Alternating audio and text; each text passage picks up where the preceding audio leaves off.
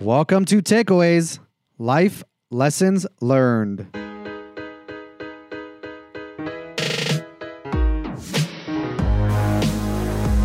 I'm your host, Hayam Mizrahi. Join me as I explore my takeaways from the people who have influenced me the most.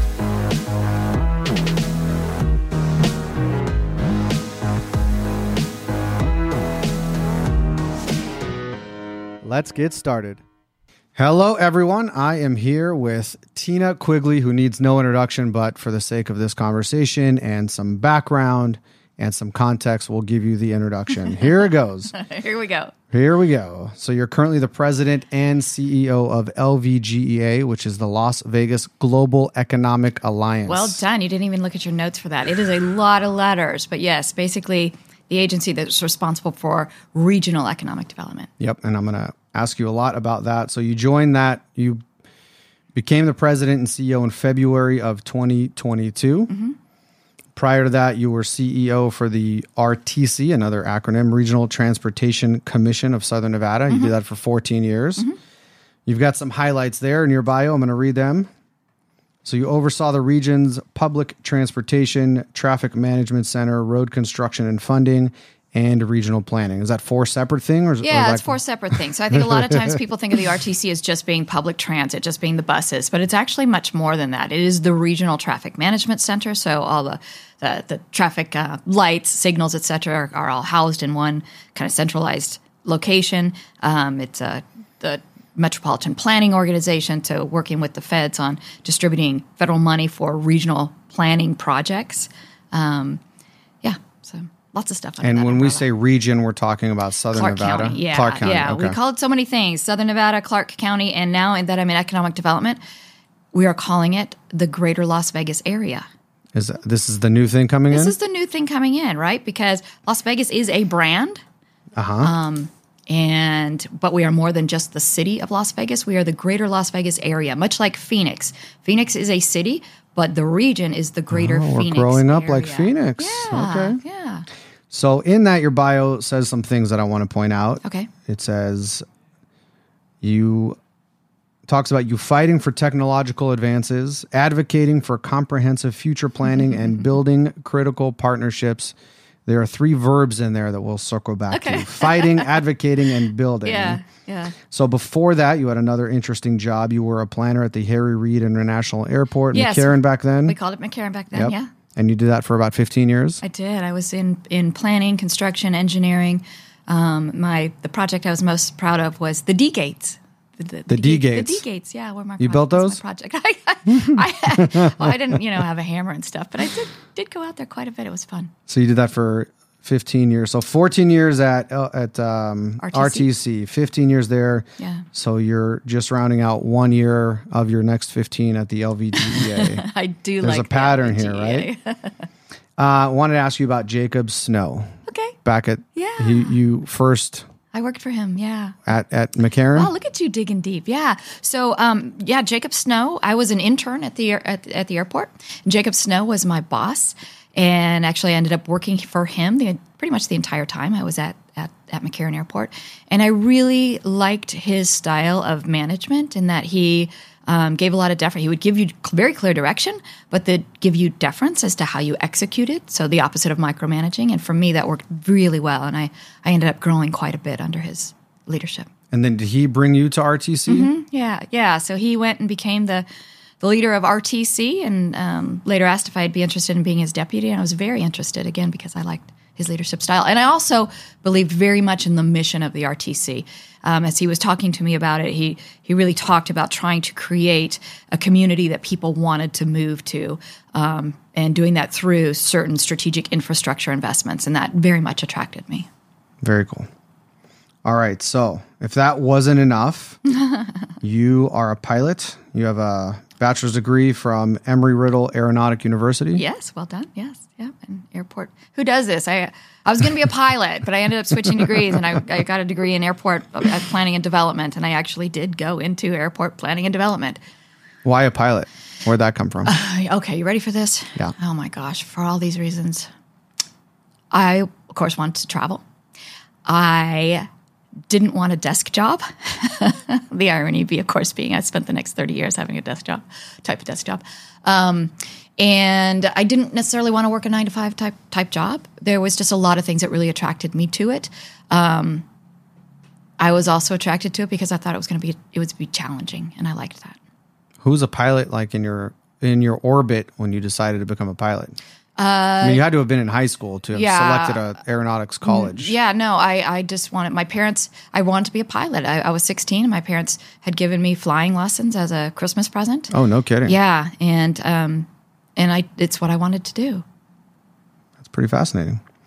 All right, you're on several boards. If you want, you can. Oh no, it's Get I into have, that. I have wonderful boards that I'm on. I'm proud to be associated with all of them, but we don't have to do all that. All right. So, in addition to being a pilot, you're a mountain summiter, you're a hotel rappeller, a hiker, a trail runner, a mountain climber, I am. I love you. a mountain biker, a freezing water swimmer, and a trapeze artist.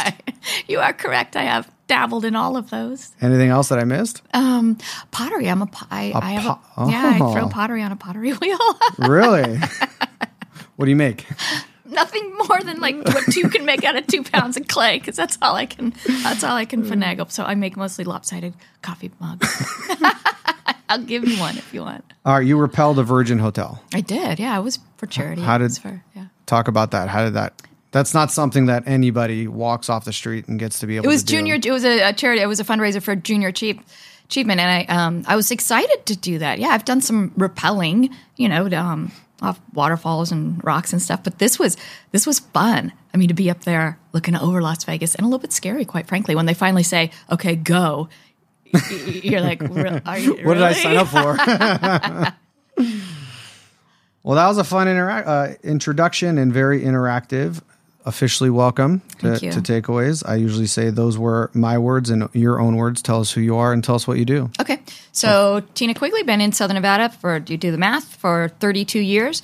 Um, my story is probably very similar to hundreds of thousands of others' stories in that I came out after college. Um, actually, in between my junior and senior year, I came out to do a, like a where you work for college credits at McCarran Airport, and I had a great summer. I left thinking I'm so happy to have this on my resume, but a few things. One, I don't want to be a government employee. Two, I don't want a desk job. And three, I don't want to live in Las Vegas. But then I graduated, and there was so much opportunity here. McCarran, McCarran Airport invited me to come back as a full time intern, and I thought, okay, two years, two years, I'm build my resume, get some great experience, and then I am moving to Utopia, USA. I don't know where that is, but I'm gonna find it, and it's gonna have a fabulous airport, and I'm going there. Um, but then you know, Vegas is a place where there's just constantly we're dreamers, right? There's so much opportunity and optimism. Now we've gone through boom and bust cycles, but uh, when I first started out, there's just no other community that could have offered you the career advancement and the ability to become connected to a community because we're still a very small city and actually effectuate some change or be a part of that change. There's no no other community you could do that. So two years becomes ten, and one day you wake up and you're like, I live here, and if I'm going to live here, then I am going to make it the best place that I can, so that other people want to move here. Because I, admittedly, I was guilty for those years, for several years, thinking I'm not really staying here. So no on that tax and no on new library. You know, I was a terrible voter, and so now I'm trying to atone for my sins. You've certainly made up for it.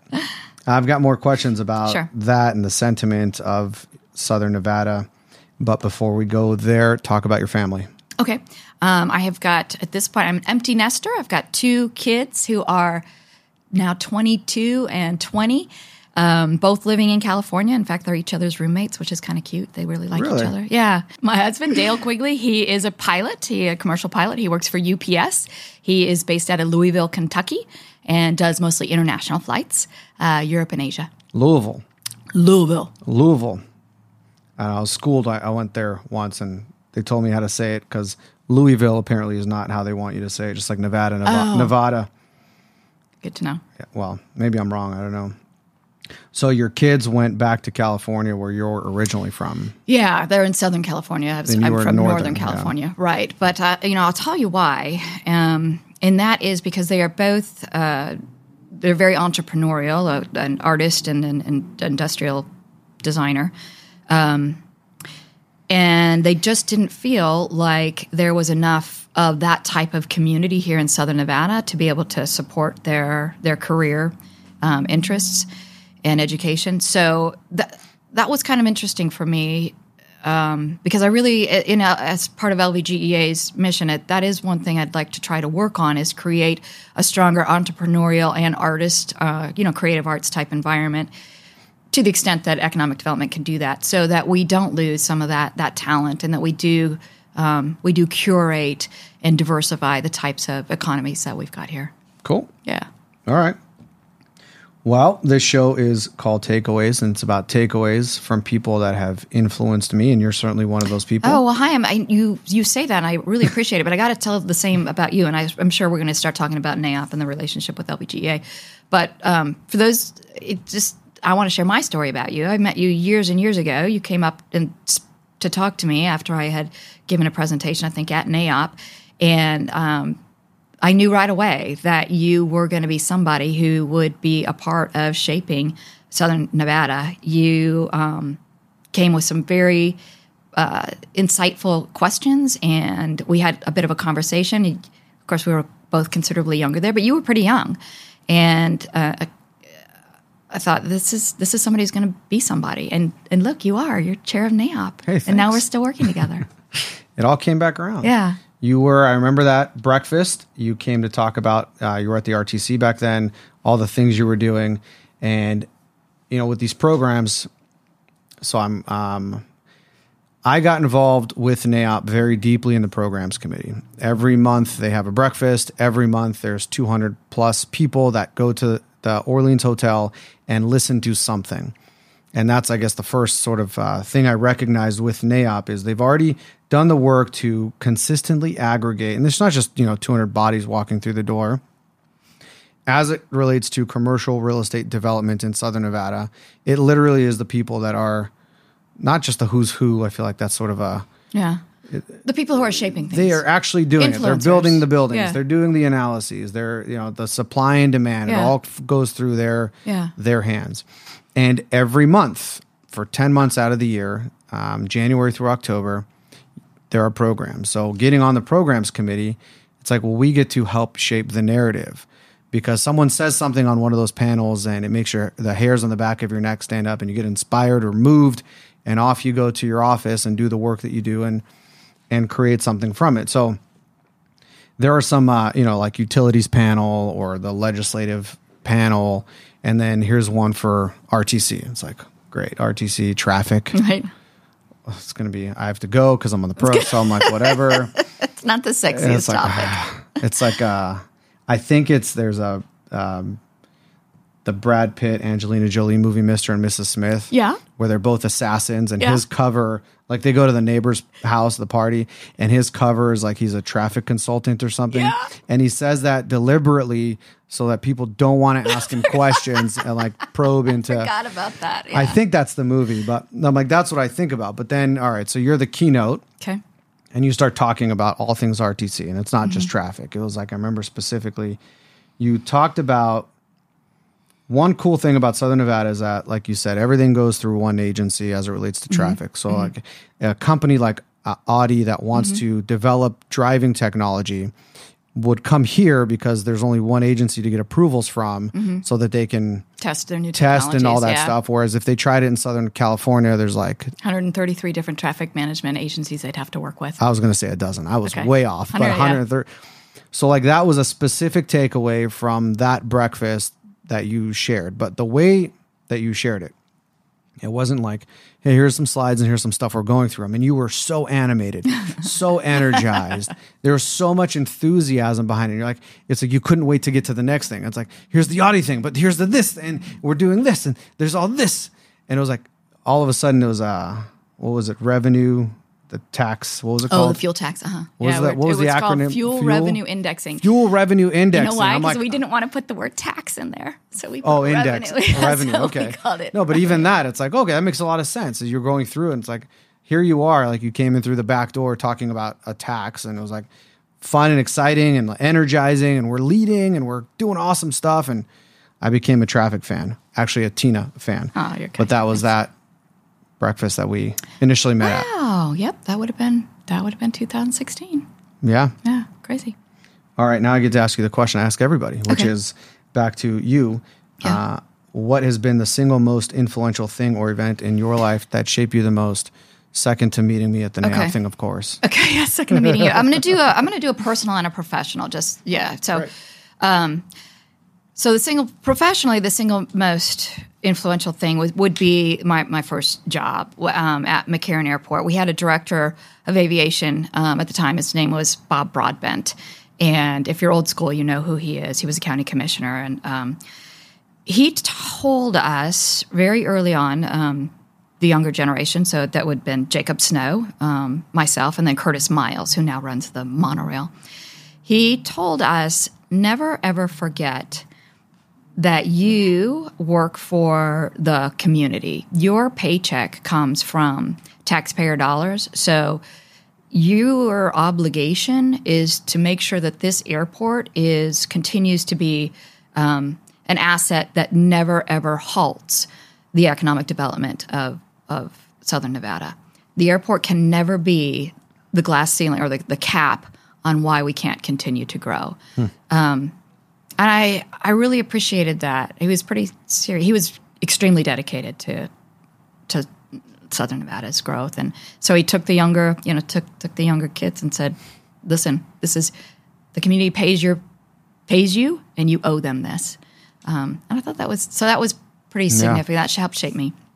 Um, personally, uh, I the biggest thing that influenced who I am today as an adult, I would say, is um, my second born. My son was born with a, a liver problem. Um, that was going to require him to have a liver transplant. And so, for the first two years of his life, we didn't know if he was going to live or, or not. Wow. I yeah, just sleepless night. Very, very, very taxing when you have a child that's born with a health issue. There is it puts an extreme amount of stress in your life, your family, your your relationship with your partner, your relationship with your work, everybody.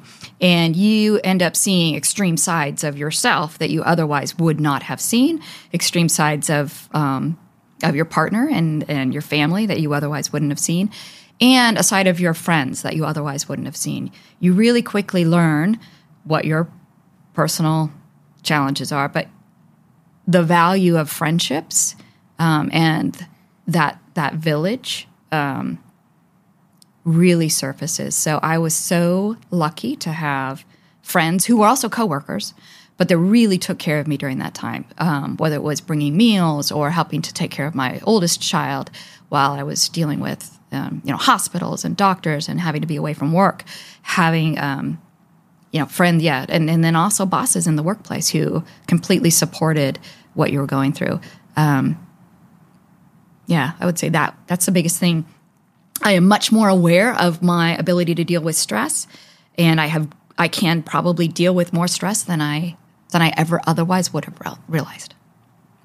So that is uh, you're kind of I think outlined that as a silver lining bit about your capacity for stress. Yeah. having gone through that. Yeah, yeah. You On- definitely learn as a result. There is nothing that I cannot freaking take care of. I can do this, and I have drawn upon that in um, in other situations. Yeah, on the friend side, you mentioned a couple things that you would expect, kind of like taking, um, bringing meals or Helping helping, with your yeah, mm-hmm. daughter. Is there something that a friend did or friends did that was like not obvious but was so helpful? Yeah, I would say um, the friends who just would listen. It, it, and it sounds so silly because it's so easy, but the friends who would just listen and let you break down. Um, some people have really good intentions and they'll say things like, Gosh, I'm so, God only gives you what you can handle. You know, I'm so glad God didn't give that to me. You know what? Let me tell you something. I didn't I didn't think I could handle this either. God doesn't give it to people who can handle it. You know, this wasn't a choice. It landed in my lap. So um, the people who said sometimes just to not shy away from the conversation to because you're always afraid if somebody's got a health issue or you know a, a significant issue you don't maybe don't want to talk about it it's okay to talk about it it's okay to say i am so sorry what does it feel like right now so those little tiny conversations of just wanting to let me open up made a big difference Interesting. Yeah. I'm laughing. Um, a friend of mine, he's our the chair of our Vistage group. He's uh, in his previous life was a senior pastor of a megachurch here locally, and his wife had cancer, and he talked about the same thing. It's like the darnest thing people say. little things It's like they don't mean it They don't. No, they're actually yeah. Mm-hmm. they're they're trying to say it like in a comforting way, but it doesn't land doesn't Mm-hmm. land like that. But the other side to that is to just ask how you know what what Mm-hmm. what's happening today, and let whoever it is you in that in this instance just process your thoughts because where else are you doing that? right Good takeaway. thanks for asking that That's a you know it's a surprising answer. Would not have expected well, that. and the, oh, I forgot to tell you. So he is now 20 years old, uh, doing thro- well. They took a piece of my liver and they transplanted Oh. it into him. how did that conversation go? Well, you just you do A what you got to do. Yeah, yeah. So the liver is actually um, has a natural split in it, and so they can take the the liver is the only organ that can regenerate itself um, in the human body. So my liver is now back to the size that it that it um, should, you know, originally was, and the liver that was donated and is in his um, body now just grows with with the size with his natural growth. What a story. Yeah. Had I known that I was going to be donating a piece of my liver, I would have taken much better care of it prior to Ah, I see. But he seems to be doing okay. Well, he's 20. He's in California. He's studying to be an industrial designer. He's doing just fine. um, you're an alum of the Harvard Business School. Mm-hmm. Talk about that. So this was a program that uh, it was a two-year program, and you could do it. Uh, you go to campus for a few weeks, uh, a few for a couple weeks, a few times out of the year, and um, I actually ended up finishing it through at, at the end of COVID. But what I really loved about this program is that it's an international program, and so and they are very um, they they have caps on the number of students that they'll take from each country. So it wasn't just all um, Americans. They wouldn't take more than fifty percent of Americans, and then they um, bring in. Uh, they make sure that they've got a disbursement of other countries, and then they put you into these living groups where you are living in a dorm situation for two weeks at a time with these groups, and you may have one other american Do you get your own room? You get your own room, but you share the the kitchen and the living space and the desk space, etc Bathrooms? Uh, you you ha- you you share a shower space, but yeah. Um, but what was really good for me is that I have lived in this bubble in Las Vegas, Southern Nevada, for thirty some odd years, and I really don't have much exposure to um, any type of international or or, or uh, you know global type perspectives or conversations. This forces you because you have to work on a group project together with a pretty intense timeline, and you're competing with the other groups for your your your class project, which puts stress on the group. You are forced to have to really listen through some heavy accents, through the filter of different cultures, different perspectives, hmm. different ways of looking at problems. You are forced to have to listen and learn how to work as a group. And here's the other thing: for the most part, we were all CEO or, or, or uh, you know leaders of organizations, and so we all consider ourselves the leader. And to have to step back and to sometimes be a follower um, was really good personal growth. And I mean, I'll share with you. I, I you know, being a strong American woman, I think I, a woman, I do know that through, and then you have to have this counseling and talk about your, you know, issues within the team. Um, some I was offensive and uh, to some other to men of other cultures who You? are, yeah, I know, No. right? Well, just that I was, they felt like I was strong and aggressive. That was it. You're, you're a little, Gina's a little too aggressive. um, and I thought I was just having And conversations with Is people. that any but- culture specifically? yeah, it was it was Indian. Okay. Yeah. Interesting. Yeah, yeah, and um, it was just really it was really insightful. So I had I had a that- Russian, I had Turkey, I had somebody from Russia, somebody from Turkey, somebody from Japan, somebody from China, somebody from India, um, myself, and who am I missing? I got- I had another American from uh, from San Francisco. So there we go. And of those, how many males, how many female? Uh, there are only two females and six six men. Where was the other female from? Russia. That's fascinating. Yeah, she was actually a great leader. So that primed you for your new gig at the LVGEA, the G being global, Global, Las. Vegas Global Economic Alliance. Yeah. Yeah. How? So you were retired. Yeah, retired for about two years. So yes, I did. I you know did thirty pretty much. I earned thirty years in uh, in a pension system with uh, within Clark County, and I thought I was going to retire and enjoy that. Um, but it turns out there are certain personality types that are not meant to be retired, and The I aggressive American woman being I one of them. I learned that I'm one of them, and I just you know I accept that. I think um, that was one of the biggest learning lessons about being trying retirement is that you know don't fight who you are naturally, just be yourself. And um, I like to work. And so, how did this opportunity come to you, or how did you find it? What What was the?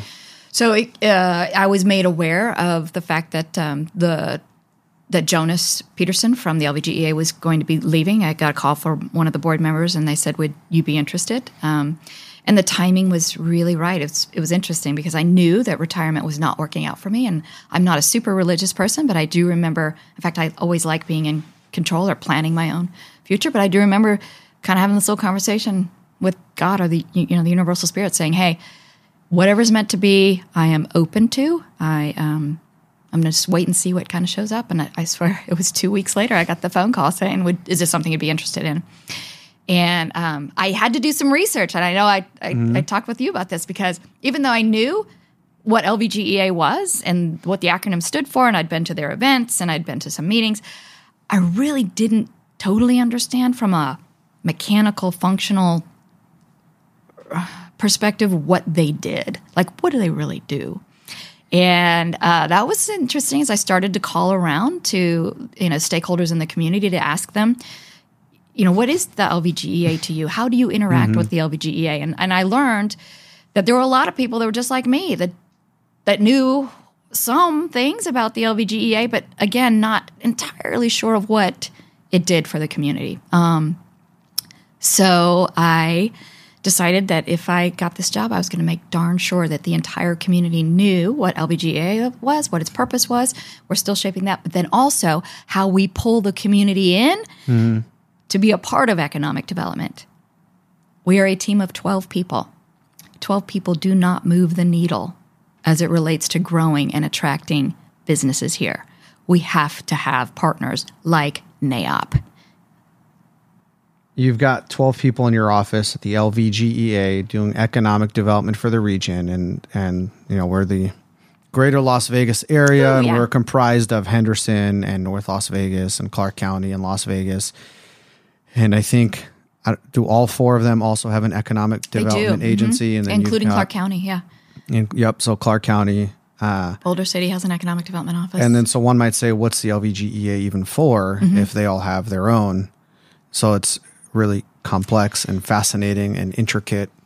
it is right, and and and to some extent, we have the ability to really shape what its role is in the community, and we're having conversations right now. So, the LVGEA is the regional economic development agency. It is the agency that works directly with the state, with the governor's office of economic development, um, to offer the incentive to offer incentive program uh, packages to companies that are looking to move here, to connect companies with workforce development, um, with possibly brokers or uh, whatever it is that they might need in choosing to to locate here.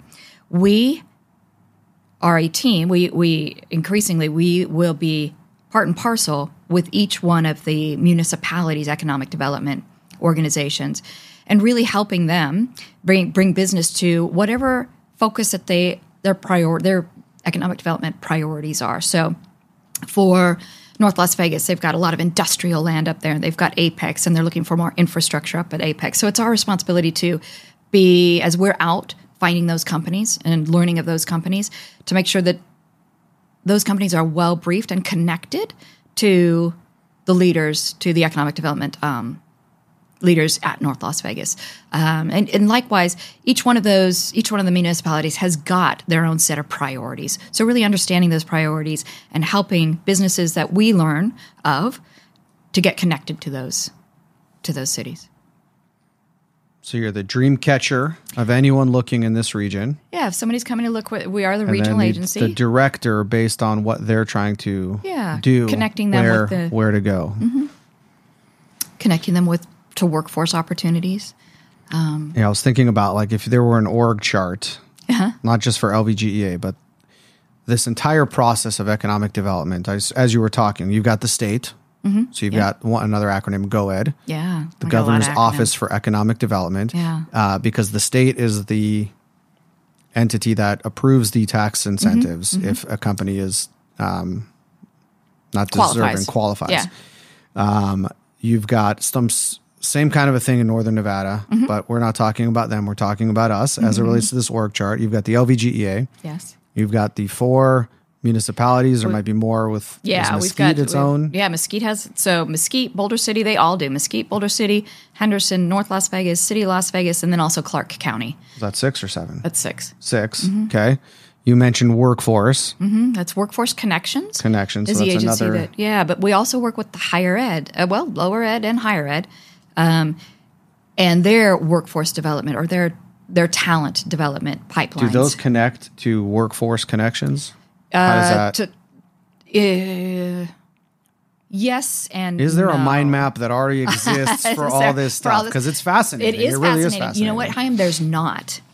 There's not. And that is one of the conversations that we have. There is so much workforce development, and that that's a big catchphrase, right? That Mm-hmm. can mean PhDs, that can mean associate degrees, that can mean certificates, that can just mean apprenticeships, that can mean um, just general workforce training. That's one of the things we would like to do is work with the all is, is do a summit wherein we can bring in anybody who is in the workforce or talent development um, realm and start mapping this out. It would be really interesting to see who is doing what. Uh, where are we maybe overly prescribed as it relates to developing workforce, and where are we underprescribed as it relates to developing workforce, specifically for the types of businesses that we are trying to attract here? You know, when a business is looking to locate, the first thing that they need, of course, is land. Um, but then the next thing that they're very interested in is where am I going to get my workforce? Where are my employees going to come from? And um, if we are trying to attract an industry that does not have a strong workforce component or pipeline of workers, then we're going to be pretty challenged in getting them to land here. Um, we might be jumping around a bit here. Sorry. But no, no, in a good way. Okay. I'm going to jump us here for a second because you said uh, industry. Mm-hmm. And when you came into the role, there were seven industries, target industries, There are- five target yeah, there industries. Are seven, there are seven target industries. Yeah. And are we still focusing on those seven? We still have those seven. I think there's some that are going to be higher of higher priority than others because they're going to be uh, more organic and, Mm-hmm. and naturally uh, interested in moving to Southern Nevada.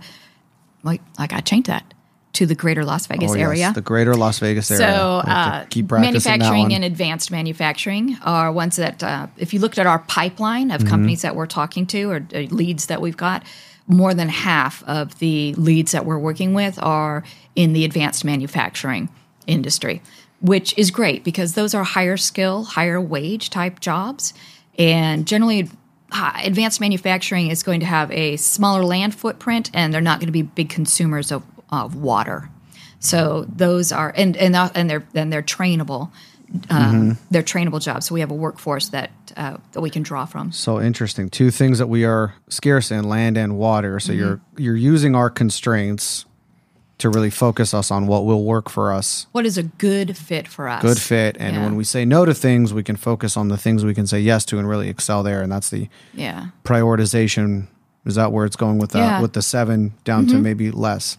So, and first of all, you said say no to things. We don't ever really say no. It's just that we will work harder on those that are good fits. I think it's okay to say no to things. Okay. I I personally think that. Right. I mean, the the reality of of of you know, we are in a desert. Yes. This is another message I think you guys brought forward. Not I don't I don't think there another message you brought forward with the LVGEA this year and really uh, imprinted into the community is, guys, we're in a desert. yeah. We have to remember that we're in a desert and behave as though we're in a desert. And that was the the water Yeah. global water lady you brought in. Yeah, wasn't that, that her? fun? Yeah, that was uh, Cindy Wallace Lage. Yeah. Yeah. Um, so things like yeah, a bottling plant, a water bottling plant is is not is probably something that we want to say no should to, and I, no we have the city of Henderson did say no to when they were looking to locate there because that- Bravo, guys. yeah, that water's leaving us. That water's not that they just took our they stole our water, and we you know we didn't even really get sales tax associated with the sale of that finished product. Um, but you know we collectively also um, need to make sure that we're we're sharing the message that we do live in a desert and we cannot allow water to be evaporated, to be gone, to be consumed. So agriculture, non-recreational, you know, oh, Makes sense. yeah, exactly. But we are so well positioned of all the cities, of all the regions on that that rely on the Colorado, we get those return flow credits because we're, of our, our proximity, and we put the water, we recycle the water, it goes back to Lake Mead, and we get to use it again and again and again and again. So growth actually can continue to happen here. It just has to be responsible growth. Hmm. We're the only city or the only region that relies on the Colorado that can say that. So we are really well positioned. Another thing, I mean, we talked at the beginning before we started recording about we are world class in certain things. yeah, yeah. It's pretty remarkable. Yeah. We have world class DNA in this community, which is a topic for a whole another conversation. But I want to kind of bring us back for a second Sure. and we'll, we'll push pause on this, but then we'll continue with it. So you started in February of 2020, in June of, sorry, 2022. This year, yeah. Uh, in June of 2022, you did something which I thought was super brilliant. You brought in uh, Somer Hollingsworth, Yeah. who was Former- um, he was He three before you, Yeah. Uh, three before you, or maybe four. Uh, Don Snyder, who's a local Las Vegas ubiquitous businessman, has been and was chair of the LVGEA and was ago. chair of the Yeah. LVGEA. Or I'm sorry, it was the NDA. NDA, yeah, yeah, Nevada Development and Authority. Mark Fine. also. So let me, before we continue on this. So I read, I have a book here, The Quiet Kingmaker of Las Ah, Vegas, the story of Parry Thomas, Yeah. and all Good sorts book. of other characters come in there. And the best of my understanding is the NDA, the Nevada Development Authority, started way back when, when Parry Thomas would, they're not junkets, but he would go around and syndicate loans. They would have to get other sources of financing for loans, and that sort of became the the starting of the NDA Mm-hmm. and a pursuit in the greater Las Vegas area well done. to uh, diversify our economy, uh, not away from gaming and hospitality, but other things as well. So we Mm-hmm. are not solely reliant on that industry for for obvious reasons. Can you imagine how hard that was to do to convince bankers and other businesses that this was a place to to invest in when all they had was gaming? Yeah, no, it's Yeah. crazy to think about back then. Um, so, by the way, you bring them in. I saw you guys posted about it, and I was like, "That's so smart." So it, it reminded me I should reach out to Somer and have him. And he came in, and I think it's the longest running podcast, so ever. far. He's so fun, isn't he? he is awesome. The stories he told I was like one after another. I was like f- feverishly writing down these names so I can go look up.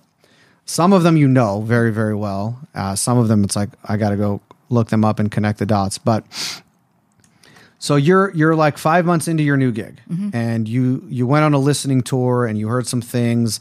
You reached out to people and how do you interact with LVGA? What do you think about them? You asked for anecdotes, um, and you were you were very specific. Not just the good stuff, guys. I want to hear the the hard and challenging things that I need to hear. And then you go and bring in Somer, Don, and Mark to have a day in the office with the current team. So you brought in sort of the old The OG, the, oh yeah, the, original OGs, the originals, uh, the old guard uh, with the current guard. Mm-hmm. And that's brilliant for a lot of reasons. But let's kind of talk about Sure. that. Um, what inspired you or caused you to bring them in? Because I looked at the team that we had, and nobody on our team had been there for more than six years. So they didn't understand. I, I, I wanted them to really understand the roots of the agency and the growth that the agency had and uh, that had been through, but also the lessons learned. You know, and just the history and the anecdotes and the how did it come to be. And we are so lucky that we're just like not even a full generation away from the OG. So the OG's still here. That's it's a fun thing about living in the greater Las Vegas area is that we're so young that our original shapers and influencers and founders, they're still here. And they're ready to share stories. I needed the team to understand where we came from, why we exist, um, and lessons learned, and and and it was just really fun. I, everybody on the team enjoyed knew of these people, um, but to get to meet them was a big deal for them. You know, it's like doing the ancestry uh, on your family, like to get to talk to your your extended family on on our our adventures and how we got here. Um, so it was it was really valuable, and those are such amazing people. I mean, Mark Fine, he did so much to really shape the early days, and it's not I say early, but you know it, it's only a couple few Yeah. decades away. Um, Don Snyder, extremely influential in shaping what Las Vegas is today, and then Somer under his leadership did so much uh, for the NDA and really helping to make Las Vegas seen as a place that businesses wanted to come to. So interesting that you said it was um, a need for your team. And the way I viewed it was you're actually building a bridge the other way. All the people that have done economic development before, I learned this from fraternity life. I call Yeah. it the past president syndrome. Okay. You become a president and you put your heart and soul into something, and it's yeah, it's this way because that's the way you know, and that's your experience and your worldview and your biases Yeah. And then you graduate, and then these kids are ruining everything. Every time. Yeah. It's of course they're ruining it.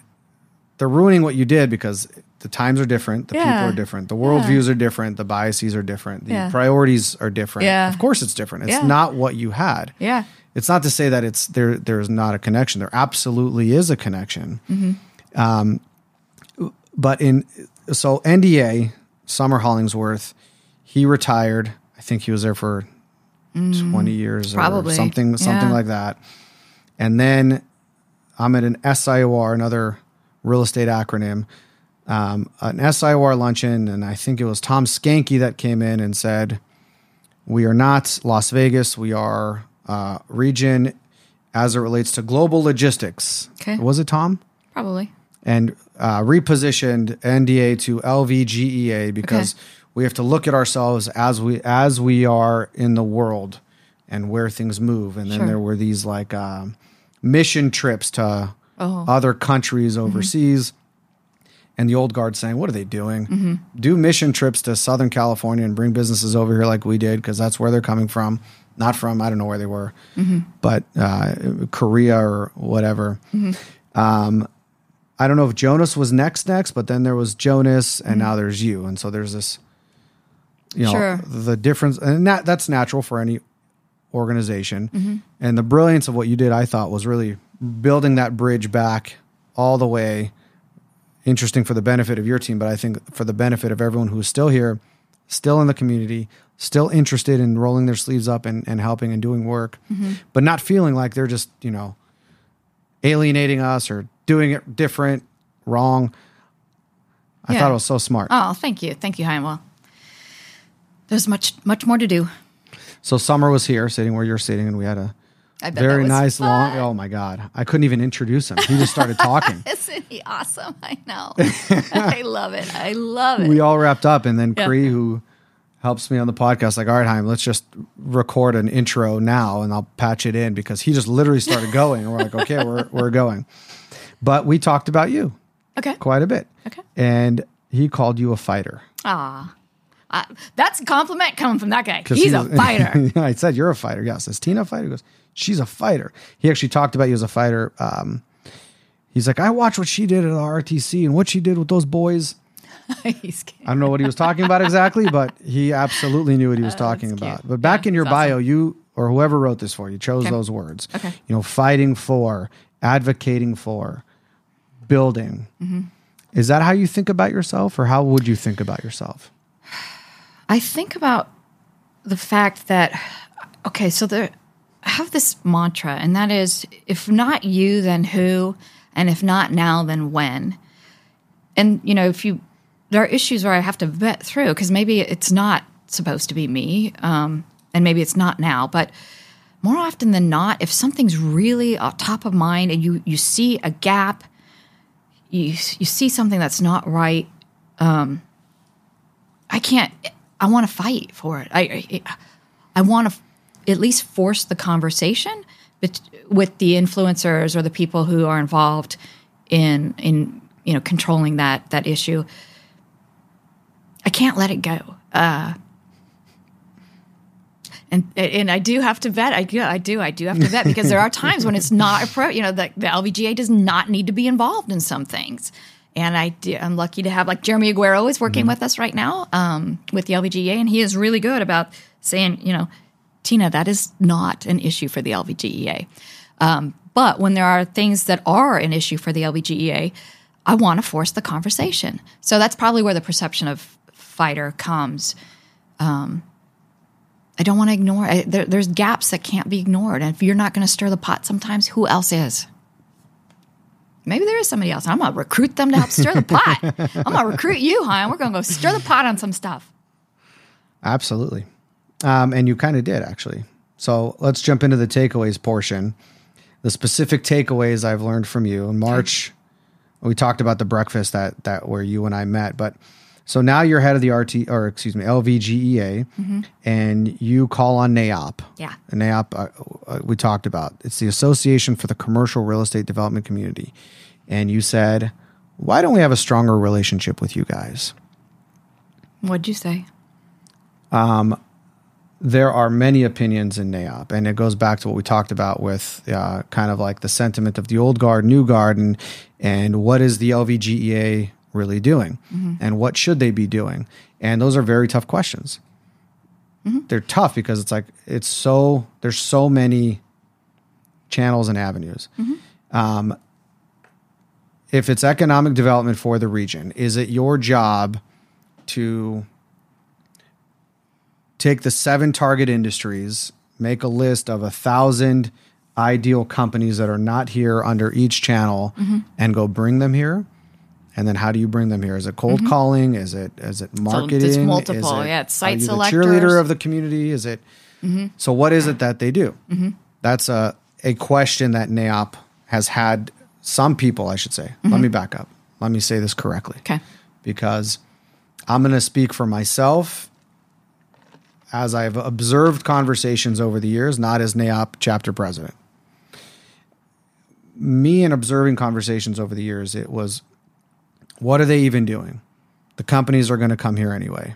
Mm-hmm. Um, That's an opportunity. You're right, and that is part of our job is just being capitalizing on opportunities that show up. You're right. Okay. Mm-hmm. Um, there have been like pay to play. If you're not a member of the LVGEA, you're not getting the, the list, the list of the that leads are, that are, sure. coming in. There's mm-hmm. there's been that uh, discussion.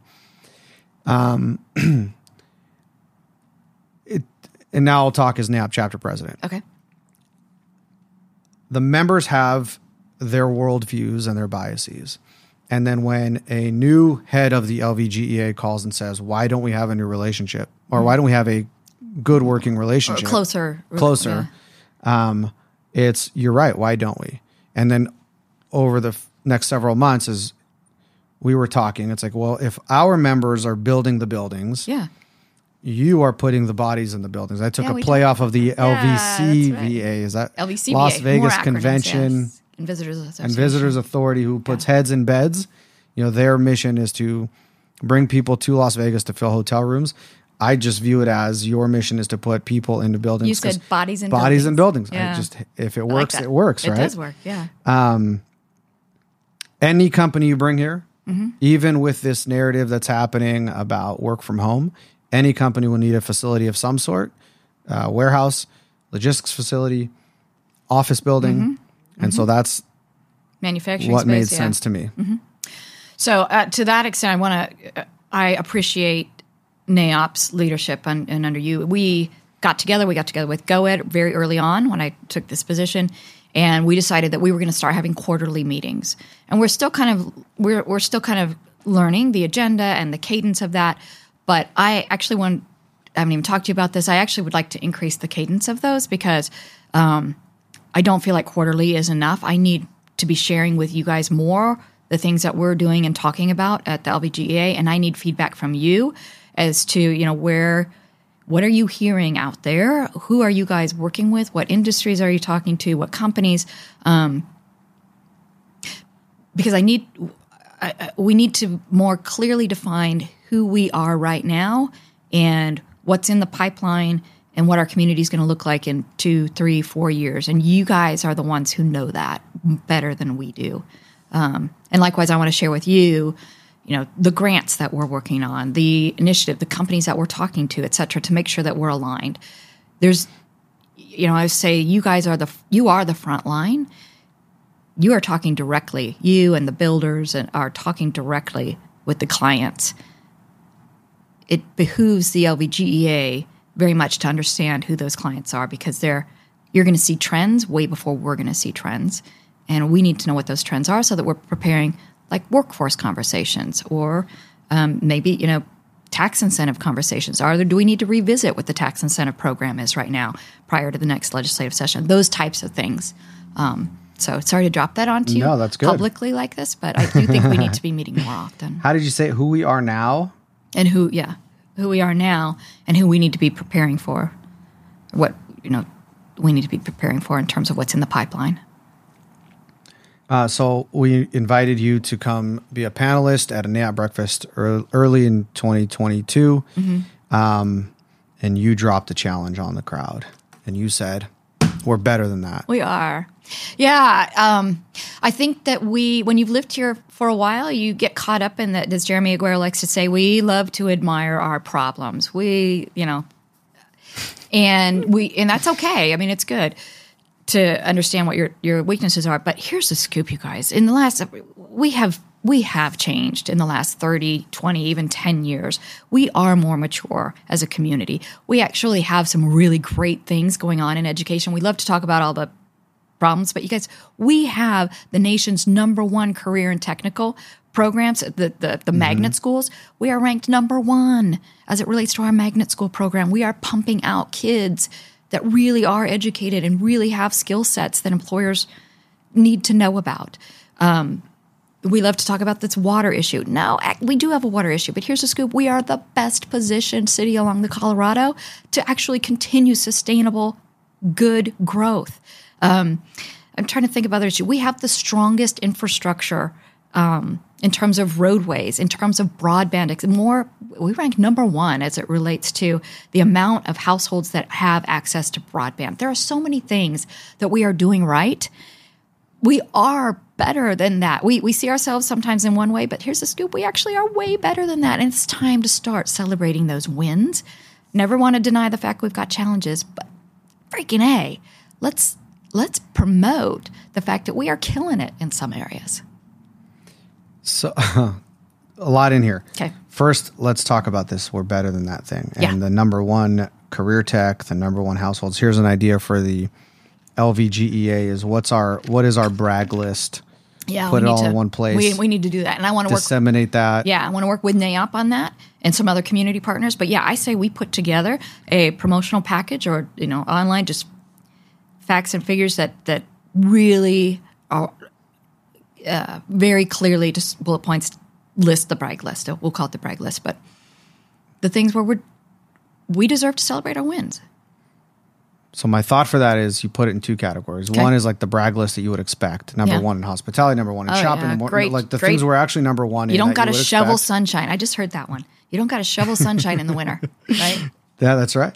Um, and then the number one list as it relates to economic development, like the career tech, the broadband, and we'll put it in the hands of all the brokers in our community Mm-hmm. Yeah. because they are an effective sales force. They are. for Southern Nevada. I remember this one guy. His last name was Hatch. He was from Utah, and we were doing a market tour. And on the market tour, he had all these facts about Utah. And I mean, like one of the things he talked about was more breast implants per capita than anywhere, which you wouldn't expect. You'd think that it's Beverly Hills or or Miami. or Nevada, even. But like yeah, he had Las like Vegas. one after another after another, and like I still remember it. Yeah. And if we just, I think, put our brag I lists in the hands of our of brokers, That's a great that, idea. That message will carry. That's a great idea. Um, talking about you as a leader, your style of leadership, you talked about uh, what you learned from Bob earlier, Bro- Broadbent. Hmm, Broadbent. Yeah, he was the director of aviation. There's two things. One, uh, public speaking is clearly a tool in your toolbox. I want to talk about that. But Okay. before that, enthusiasm. Okay. Uh, you were enthusiastic on the stage in 2016 doing a keynote for Mm-hmm. for traffic. You were enthusiastic on a panel back uh, earlier this year for NAIOP when you said we're better than that. You're enthusiastic now. Is enthusiasm a conscious conscious ingredient for your success? No, entirely unconscious. It just happens. You know, I, um, it's because I believe it. I, you know, I wouldn't. I just believe in this stuff. I, I it just you are who you are, right? That's good. Yeah. You are who you are. Use it. Uh, so public speaking.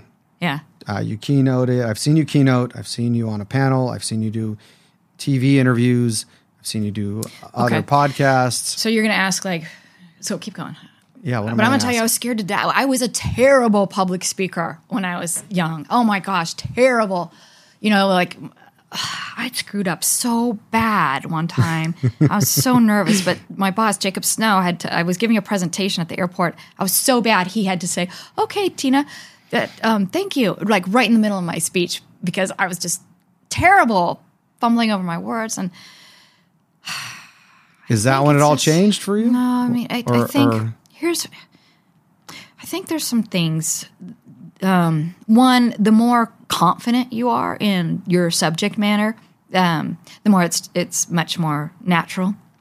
But I'll tell you another thing that I decided to early on is there was a saying that um, if you knew how often people thought about you, you wouldn't care so much what they think about you.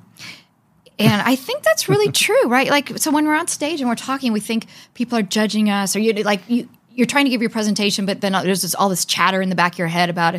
Do I, you know, how do I look? How are they perceiving me? Drop all that that clutter from your head because I can assure you half the audience is on their phone or talk, thinking about the fight they had with their spouse or their grocery list or whatever. Like they're not, you're not that important. Um, and I think once you realize that you're not that important, like all of a sudden it just becomes a little more comfortable and you just start talking about the things that the points that you want to get across. So I forgot what it was, uh, the, the, event that you were at, but you're now invited up to the stage to speak. You literally just got hired. You were probably like on week two or. Oh yeah, that was the uh, state of economic development. So you're. Yeah. So here you are. You're a uh, airport expert, traffic expert, and now you're venturing into economic development, which, to the best of my research, you have no degrees in. No. Had to call around to find out what it, what economic de- development was. Yes, and you're invited to speak in front of this is like the audience for the yeah, message there's like of economic people there, right? Development, and your format was kind of brilliant. So you're like, okay, here's what I've learned in the last two weeks, and you did like a fact or myth kind of a thing, and you, you know, these are the experts in the audience, or the people that are most engaged in this topic, and you're in a way educating them on what you've been educated in the last couple weeks. How'd you come up with that? I think because when I think about that audience, I think about all of you in that audience as being just like me. Uh, maybe that helps out too with the public speaking. Is that I I know a lot of you that are in that audience, anyways. Um, and I think you are equally interested, and um, I don't want to use you are as equally interested. I want to say as uneducated as I am, but I mean, I think you're interested in wanting to know these things, and you probably don't know some of these things. So the, these these fact and myth things that I was learning as part of the LVGA, I was pretty sure you guys didn't know either in the audience, and you would be interested in learning those things. So I wanted to share that with you. That my journey and what I've learned is stuff that you guys probably don't know either and want to learn about, or even what the LVGEA does. So you talked about in that moment. So, and it kind of circles back to what you just said about confidence. So, your mission at that point, two weeks into this new gig, is to get confident and competent. Mm-hmm. How's that going for you as it relates Ooh. now to economic oh, development? I'm still learning. I am not. I am not, and the economic development guru or expert, but um, you know, we're building our team, and we will be bringing on some people who have decades of experience in real business development and economic development. Um, but here's the other thing there is no such thing as a real expert in this. Every single region is going to be different. Every single, um, hmm. you know, industry that you're going after is going to have its own idiosyncrasies. And um, there is no perfect formula for economic development. It is all truly, um, some of it is opportunistic It just lands in your lap. And some of it is going to be spearfishing, being very targeted. But again, it's going to be each one of those companies you're going after is going to have, a, there's no formula for it. You go and establish a relationship and start talking. I guess that's that's in the end what it's all about. Just starting a relationship. Yeah. All right, a couple more and we'll we'll wrap it up. Sure. Um, in the category of marketing, there's an emerging category of developing your personal brand. And there are things that you can do intentionally to do that. And I actually asked you about this once in one of our text exchanges. And the way it showed up for me, um, I'm riding on an escalator with a local developer, someone who I respect and admire very much. And we were just leaving your perspective event. And his comments were Tina coming to the LVGEA is so refreshing. Now, the few weeks leading up to that, you sent out an email to your network saying, We've got our event coming up. My job is to sell tables. I need people to buy tables. And I, Thank you, MDL, for buying a table. uh, we did. And I imagine others did as well. Thank and you. it was on the, um, what's the word? Not fate, but on the, on the trust of Tina's here now and she's doing this LVGEA thing and she asked for that and we're we're behind her. But it wasn't just us. It was this guy that I rode on the escalator with. Just she's there now and I'm paying attention. And that to me is you've got a brand value that you've been building up in this community over 32 years. But you don't think about it like that at all. Well, first of all, I appreciate that. Well, I um, I appreciate. Thank you for sharing that. Um, so what that tells me is, yeah, how blessed and lucky are you that um, these people believe in you. So don't f it up, right? So do not take that for granted. Do the work that they expect you to do.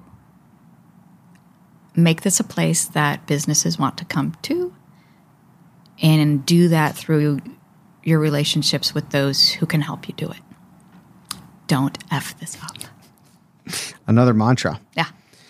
Uh, if you want to go fast, go alone. If you want to go far, go together. What does that mean to you? Amen. Hallelujah. That means that um, this is not a an individual sport. Economic development is a team sport. Um, and, and actually, it applies to everything. It's not economic development. Everything that you do, you if you want to be a successful leader, like you're not doing this on your own. You might for a few months, you might look like you're you got this all by yourself and you did this, but that's not. There's no longevity to that. Um, true success comes from, I mean, sustainable long term success where you're moving the needle and making change. That's a group. That's a group endeavor. Nobody does that on their own. You might have answered the, the ending question that I thought about, which is what advice would you give to a budding leader in Southern Nevada Uh. about how to engage or position themselves or how to develop themselves? Always remember. Okay, so actually, this was Pat Mulroy, the former um, general manager of the Water Authority. When I first took the job at the RTC, she sat me down and she said, "Never ever forget who you really work for." So on an org chart, it looks like you work for a board, and that you know those those board members are going to come and go, but in the end, you if you work for the community, then the community will always have your back. So if you have a crazy boss, if you have, you know, if something's not right, um, if you have been a good servant to the community, and I'm going to relate this to business, then they that's like having armor that you are impenetrable because those arrows, when people take shots at you, are just going to bounce right off because the community will have your back. So likewise, that applies in the workforce, any type of workforce, whether you have, you know, if you've got a boss that, you know, bosses come and go.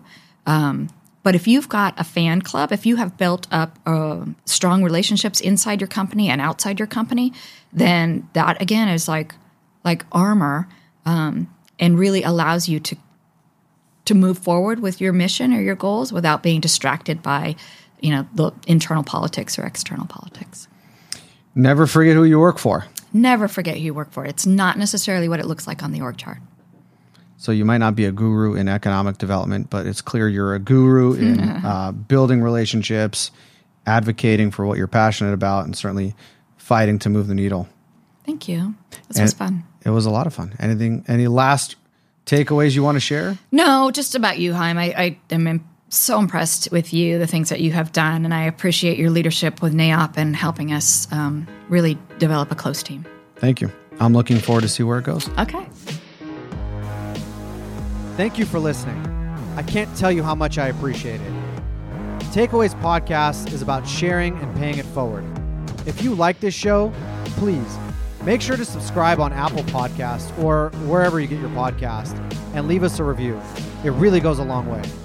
And if you really like the show, please share takeaways with a friend. Thank you and tune in next time.